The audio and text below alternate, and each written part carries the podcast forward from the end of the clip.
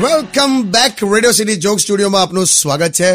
અને ચિંતા તા સખત ચિંતા ચિંતા તા. તું જોક સ્ટુડિયોમાં બેઠો છે ને ચિંતા કરે છે? પણ કાકા કયા ટોપિક પર વાત ચાલે છે કશું મને ખબર પડતી નથી.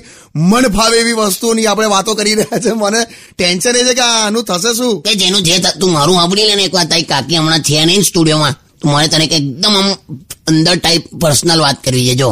હમણાં છે ને અઠવાડિયું એના ઘેર રોકાવા ગયેલી. કોણ? કાકી? હમ.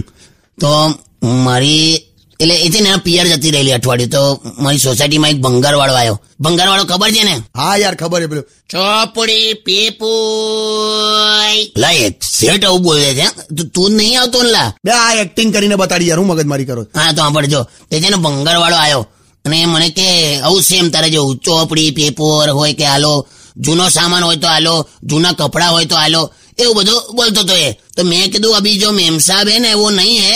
वो પિયર ગઈ હે તો પછી કે ખાલી બોટલો પડી હશે ને હાલ દો એટલે એણે એવું ધારી લીધું કે મેં પીતો હોય છે એમ આવું કરવાનું પણ કાકા એક વાત તો કહો પીઓ છો ખરા ના લાવે તું તો એટલે ખોટું ઇમોશનલ થઈ જવાય છે યાર પછી અને ઘણી વાર એટલું બધું આપણું પોતાનું ઇન્સલ્ટ થઈ જાય ને મેં બોમ્બે ગયેલો ને તો મેં થોડુંક આટલું આટલું એટલે બહુ વધારે નહીં હા ખ્યાલ આવી ગયો તમે બોલો ને યાર આટલું થોડુંક લીધું ને તો મને થઈ ગયેલી પછી તો મેં પેટ્રોલ પંપ પર ઊભો ઊભો ત્યાં સિક્કા નાખતો હતો મને એમ કે વજન કાંટો છે યાર. અને મેં રડી પડ્યો. કેમ?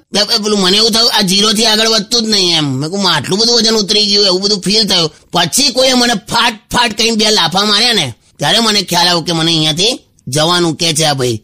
બહુ બહુ ઇન્સલ્ટ ફીલ થઈ ગઈ. એટલે પીવું નહીં યાર કોઈ દિવસ. બસ આટલું જ કેવું તું. એટલે હવે શું કરું હવે? કે તું હવે ગીત વગાડી શકે યાર આમ એ રીતે. સાંભળો સાંભળો સાંભળો ગીત સાંભળો.